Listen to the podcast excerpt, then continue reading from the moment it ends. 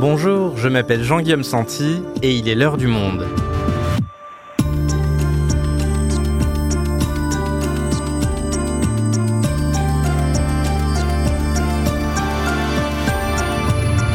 Aujourd'hui, le projet de loi immigration arrive ce lundi à l'Assemblée nationale pour être débattu. Après avoir été annoncé, gelé, relancé, puis remanié par le Sénat, puis par la commission des lois de l'Assemblée, le texte final est loin de faire l'unanimité. L'exécutif, sans majorité absolue au Parlement, est bousculé par une droite de plus en plus jusqu'au boutiste sur le sujet, au point de remettre en cause les accords de la France avec l'Europe. Or, pour que la loi passe 149.3, Elisabeth Borne a besoin des voix du Parti des Républicains, mais aussi de l'aile gauche de sa majorité de moins en moins à l'aise avec la tournure que prend le texte. Alors, que contient précisément ce projet de loi? Pourquoi fait-il à ce point débat? Et quelles sont les chances pour le texte d'être adopté par l'hémicycle? Maria Madaramé est journaliste au service politique du Monde, elle suit le Parlement, elle nous explique. Loi immigration, le casse-tête du gouvernement, un épisode de Garance Munoz, réalisation Florentin Baume.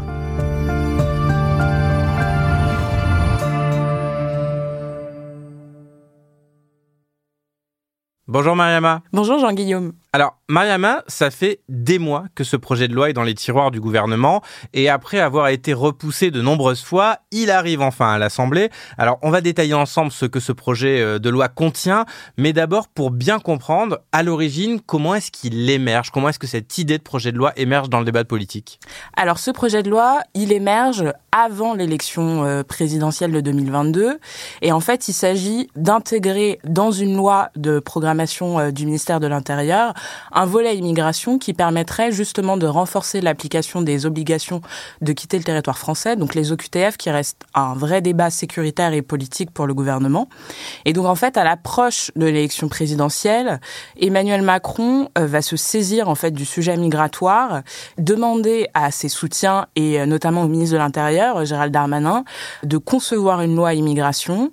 Et à partir de ce moment-là, en fait, cette loi immigration va devenir un véritable objet politique pour Darmanin qui va essayer, lui, à travers ça, de montrer qu'il est capable, sur le terrain régalien qui reste quand même un des points faibles d'Emmanuel Macron, de cranter dans l'opinion et d'avoir un texte sur le sujet. Et donc, à ses débuts, que contient euh, ce texte Qu'est-ce que défend Gérald Darmanin? Alors, à ses débuts, ce projet de loi est présenté comme un équilibre qui rassemble en fait toutes les sensibilités du macronisme. Ce projet de loi vise d'abord à simplifier les procédures euh, liées au droit d'asile, mais surtout, il se partage en deux volets. Donc, l'extension des possibilités d'expulsion des étrangers délinquants, d'un côté, et de l'autre côté, la simplification de la régularisation des travailleurs papier dans les secteurs qui peinent à recruter, donc les métiers dits en tension. Et euh, Gérald Darmanin et Olivier Dussopt en font une présentation détaillée dans le journal Le Monde le 2 novembre 2022. Et Darmanin a cette formule qui est censée faire la synthèse du projet de loi. Il dit vouloir être gentil avec les gentils et méchant avec les méchants. Bah, j'ai résumé euh, les choses dans le journal Le Monde en disant que nous devions être désormais euh, gentils avec les gentils, c'est-à-dire avec les étrangers qui euh, veulent travailler en France, respecter nos règles, parler notre langue, être amoureux de notre drapeau. Et puis s'ils font des enfants qu'ils viennent nourrir, la longue cohorte de ceux qui ont eu comme moi des grands-parents immigrés, qui sont venus en France pour travailler courageusement, et être méchants avec les méchants. C'est-à-dire que nous devons ne pas accepter que quelqu'un qui ne veut pas s'intégrer, qui ne respecte pas nos règles, qui commet des actes de délinquance, ne doit pas rester sur sol national. Et donc ensuite, ce projet de loi est présenté le 1er février 2023 en Conseil des ministres. Et euh, il va poursuivre un chemin assez chaotique. Et alors pourquoi est-ce que ce parcours il est chaotique? Pourquoi ça prend plus de temps que prévu? Alors, euh, la problématique structurelle pour le gouvernement depuis le début du quinquennat, c'est l'absence de majorité absolue. Donc, le gouvernement, quand il présente ce texte qui rassemble à la fois des dispositions qui auraient pu plaire à la droite et des dispositions qui auraient pu convaincre la gauche, il sait que la manière dont ce projet de loi est construit va être extrêmement difficile pour trouver un accord entre les différentes forces politiques et donc une majorité. En fait, le sujet va aussi en partie euh, être un poids pour la majorité parce qu'on sait d'une part que ce n'est pas euh, d'abord une priorité euh, de Macron puisqu'il privilégie la réforme des retraites et donc décale dans le temps la présentation de ce projet de loi Et en fait, la crise des retraites euh, atteint son paroxysme et là, le gouvernement se retrouve coincé puisqu'il n'a plus d'objet politique à pouvoir défendre et si ce n'est la loi immigration qui est un sujet euh, qui tend euh, la représentation nationale et dont le gouvernement craint qu'elle tend aussi l'opinion publique. Donc, à un moment, Emmanuel Macron déclare qu'il est souhaitable de séparer le texte en plusieurs morceaux pour qu'une partie puisse être votée avec la droite, notamment le volet répressif, et une autre partie puisse être votée avec la gauche et notamment la régularisation des travailleurs sans papier dans les métiers dits en tension. Et finalement, cette proposition-là est abandonnée. Emmanuel Macron, euh, fin avril 2023, annonce un retour à un texte unique. Deux jours après, Elisabeth Borne annonce le report du projet de loi à l'automne 2023.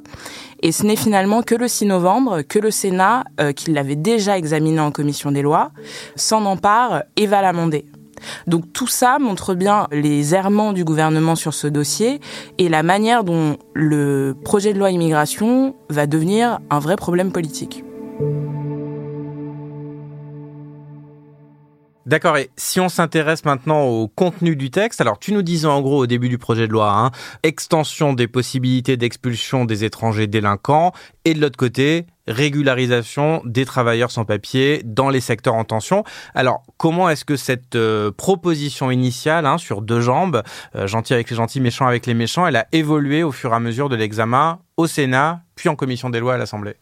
En fait, ce que révèle le parcours parlementaire euh, de ce projet de loi, c'est qu'il est très difficile de maintenir l'équilibre souhaité par le camp macroniste sur ce sujet de l'immigration, puisque en fait la jambe droite du projet de loi va devenir devenir hypertrophié quand la jambe gauche, au fur et à mesure, va s'amaigrir.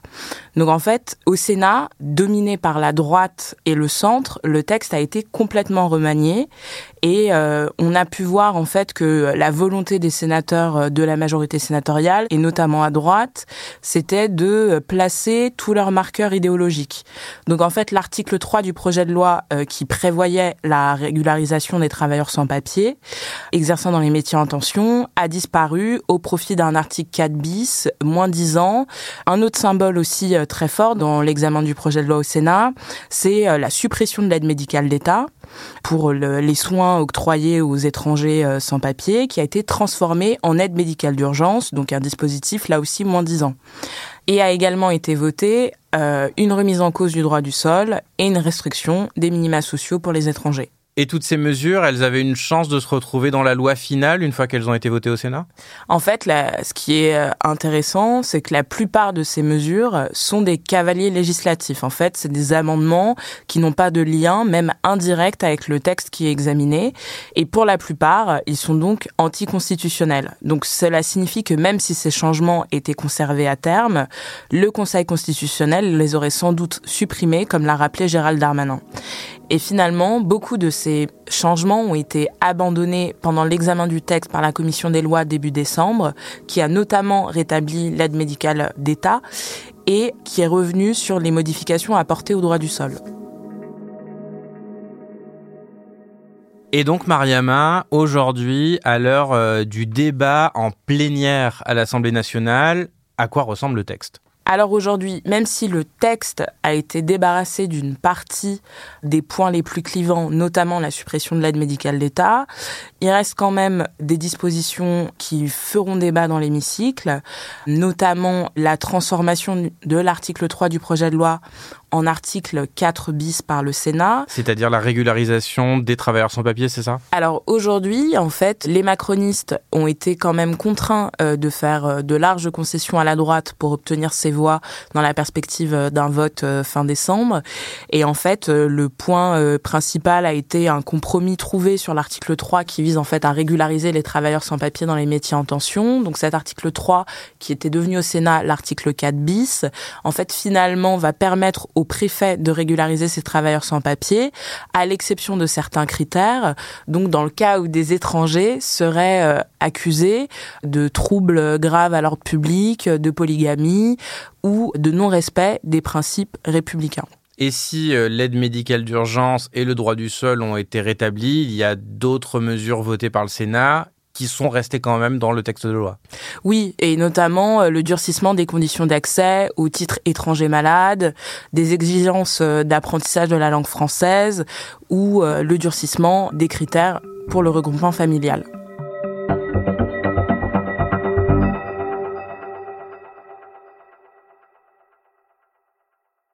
Mariama, si l'ensemble de ces mesures étaient adoptées, quelles conséquences ça pourrait vraiment avoir sur les flux migratoires? Est-ce qu'un gouvernement a d'ailleurs déjà eu une influence sur l'immigration avec un texte de loi comme celui-là? Alors, Aujourd'hui, il faut partir du constat qu'en France, 29 lois sur l'immigration ont été votées depuis 1980. Donc pour nombre d'observateurs et euh, de chercheurs et de spécialistes de la question migratoire, euh, il est clair qu'aujourd'hui le pays est suffisamment doté euh, d'outils pour encadrer les flux migratoires. Par ailleurs, ce qu'on observe aussi, c'est euh, depuis ces dernières décennies, c'est que c'est surtout au niveau euh, européen, donc supranational, que les mécanismes de contrôle de l'immigration sont les plus pertinents en fait. Et ce qu'il faut aussi et surtout rappeler, c'est qu'on a beau faire voter des lois, les flux migratoires ne s'en retrouvent pas métamorphosés, et ça les chercheurs le disent très bien, c'est que l'immigration dépend de causes extérieures et non pas des lois qui sont votées ou euh, du pouvoir politique en place dans les gouvernements qui cherchent à l'encadrer.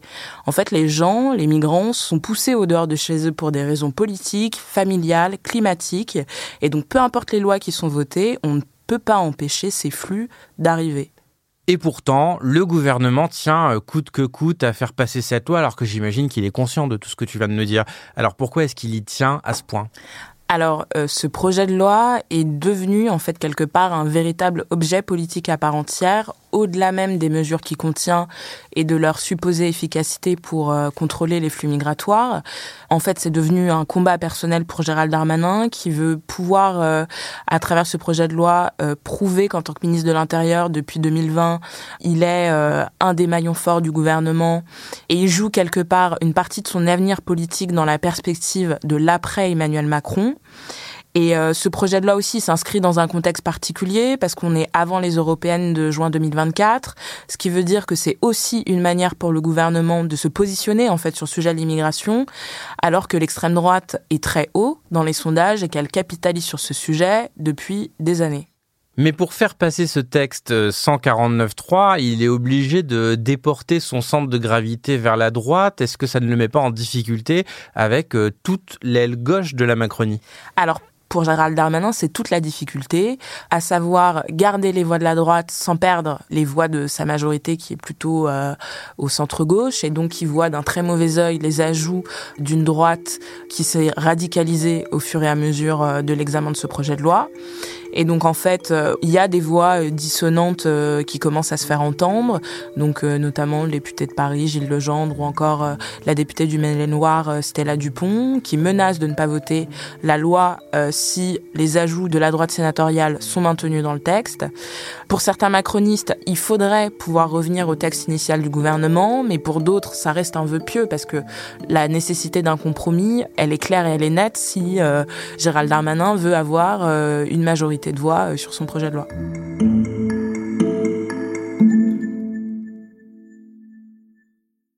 Alors, Mariama, j'aimerais maintenant qu'on passe justement en revue euh, la position de, de, chaque parti politique sur ce projet de loi, parce qu'ils ne sont pas uniformes non plus, comme le gouvernement, ils sont également divisés. Alors, commençons par les républicains. Tous les députés LR ne sont pas sur la même ligne. Alors ça, c'est une constante euh, depuis ce début de quinquennat. Le groupe LR est divisé.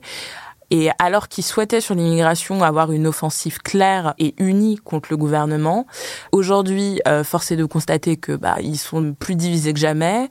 Donc les ajouts qui ont été faits au Sénat ne contentent pas euh, les députés LR emmenés par Olivier Marlex, car en fait, euh, ils voulaient une stratégie d'opposition frontale au gouvernement et donc ne faire aucun compromis. Et aujourd'hui, on voit bien qu'il y a des voix qui s'élèvent pour que le texte du gouvernement soit amendé et donc voté, notamment à travers euh, une tribune il y a quelques semaines qui a été euh, signée par 17 euh, députés LR qui demandent à ce que le texte soit voté, mais le texte du Sénat. On observe aussi une forte division entre les sénateurs LR qui ont fait preuve de compromis et les députés LR qui, eux, estiment que quoi qu'il arrive, le sujet n'est pas un texte sur l'immigration, mais une modification de la Constitution et une remise en cause des traités européens. il faut mettre fin au chaos migratoire. Parce que le chaos migratoire, ça n'est pas une chance pour la France, parce que nos capacités d'accueil sont totalement dépassées. Et enfin, on sait parfaitement qu'il y a désormais un lien entre ce chaos migratoire et l'insécurité. Et c'est en sauvagement, euh, on sait qu'une partie de l'immigration y participe, les Français le savent, ils attendent des politiques, qu'on reprenne la main, on reprenne la maîtrise de nos frontières et aussi des instruments juridiques qu'on a abandonnés dans le temps pour maîtriser ces frontières. Alors, Mariama, on vient d'entendre Bruno Retailleau, le président du groupe Les Républicains au Sénat. Euh, son ton, sa façon de parler du sujet se rapproche de plus en plus de celui de l'extrême droite ici? Alors, c'est aussi un des sujets qui a émergé au cours euh, du débat autour du projet de loi immigration.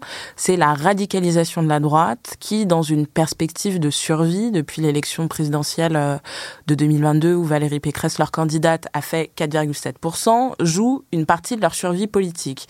Donc après l'épisode des retraites, où euh, la droite, malgré le chaos que ça a engendré, a quand même donné quitus au gouvernement, aujourd'hui cherche à se démarquer et donc se saisit du sujet de l'immigration aussi pour euh, se faire entendre face à une extrême droite qui est très forte, très haut dans le pays aujourd'hui. On observe une, sorte de victoire idéologique de la droite voire de l'extrême droite. Oui, et j'imagine que cette euh, extrême droitisation du climat politique, des débats à la télévision, elle, elle profite au Rassemblement national. Quelle est justement la position des députés d'extrême droite sur ce projet de loi? Alors tout ce contexte et ce projet de loi, euh, quelque part c'est du pain béni pour Marine Le Pen, qui elle euh, voit ses idées, son discours, euh, ses positions reprises et partagées dans le débat public, sans même qu'elle n'ait rien à faire en fait finalement. Donc en fait c'est un peu la stratégie qu'elle embrasse depuis le début du quinquennat là aussi, c'est de dire de toute façon j'ai gagné la bataille sur les imaginaires, donc je n'ai plus qu'à dérouler et à capitaliser une petite loi avec des petites mesures euh, euh, qui améliorent un tout petit peu la situation, on peut la voter. Mais je viendrai dire aux Français que ça n'est pas ce qui réglera le problème de l'immigration clandestine. Et alors, passons maintenant de l'autre côté de l'échiquier politique. Comment réagissent les partis de gauche dans ces débats? Ils semblent assez inaudibles. Alors, ce qui est intéressant à observer à gauche aussi, c'est que euh, en fait les querelles internes liées à la place de Jean-Luc Mélenchon dans la nouvelle Union euh, populaire écologique et sociale, en fait, ont pris le pas sur euh, la capacité de la gauche à être audible aujourd'hui. Et donc sur l'immigration, c'est difficile de dire si c'est par paresse intellectuelle ou si c'est parce que ça reste un sujet tabou. Mais en tout cas, à gauche, on observe bien que il y a une difficulté à trouver une parade, à créer un contre-discours qui soit suffisamment fort face aux de droite et à toute cette droite radicale qui cherche à faire son beurre de la question migratoire.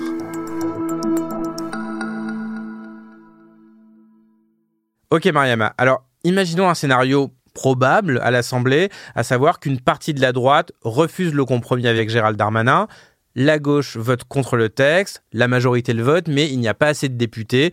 Est-ce que le gouvernement serait prêt à utiliser pour la vingtième fois un 49.3 sur ce texte de loi immigration alors aujourd'hui, l'hypothèse reste sur la table.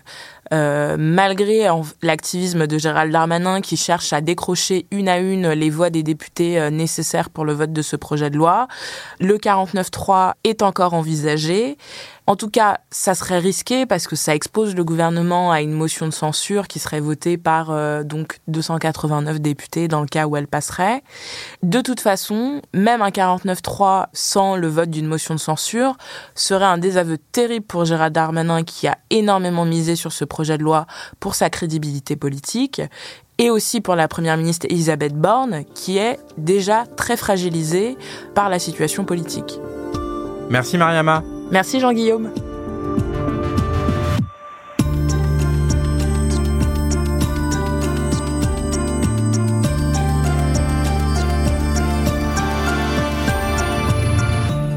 Pour suivre l'évolution de ces débats à l'Assemblée nationale et accéder à l'ensemble des articles de Maria Madaramé, n'hésitez pas à cliquer sur le lien dans la description de cet épisode ou à vous rendre sur abopodcast.lemonde.fr pour vous abonner au Monde. Et en attendant, je vous rappelle également que notre adresse mail est toujours active, alors si vous avez des remarques à nous envoyer, vous pouvez nous écrire à l'heure du monde, Merci de votre fidélité et à demain.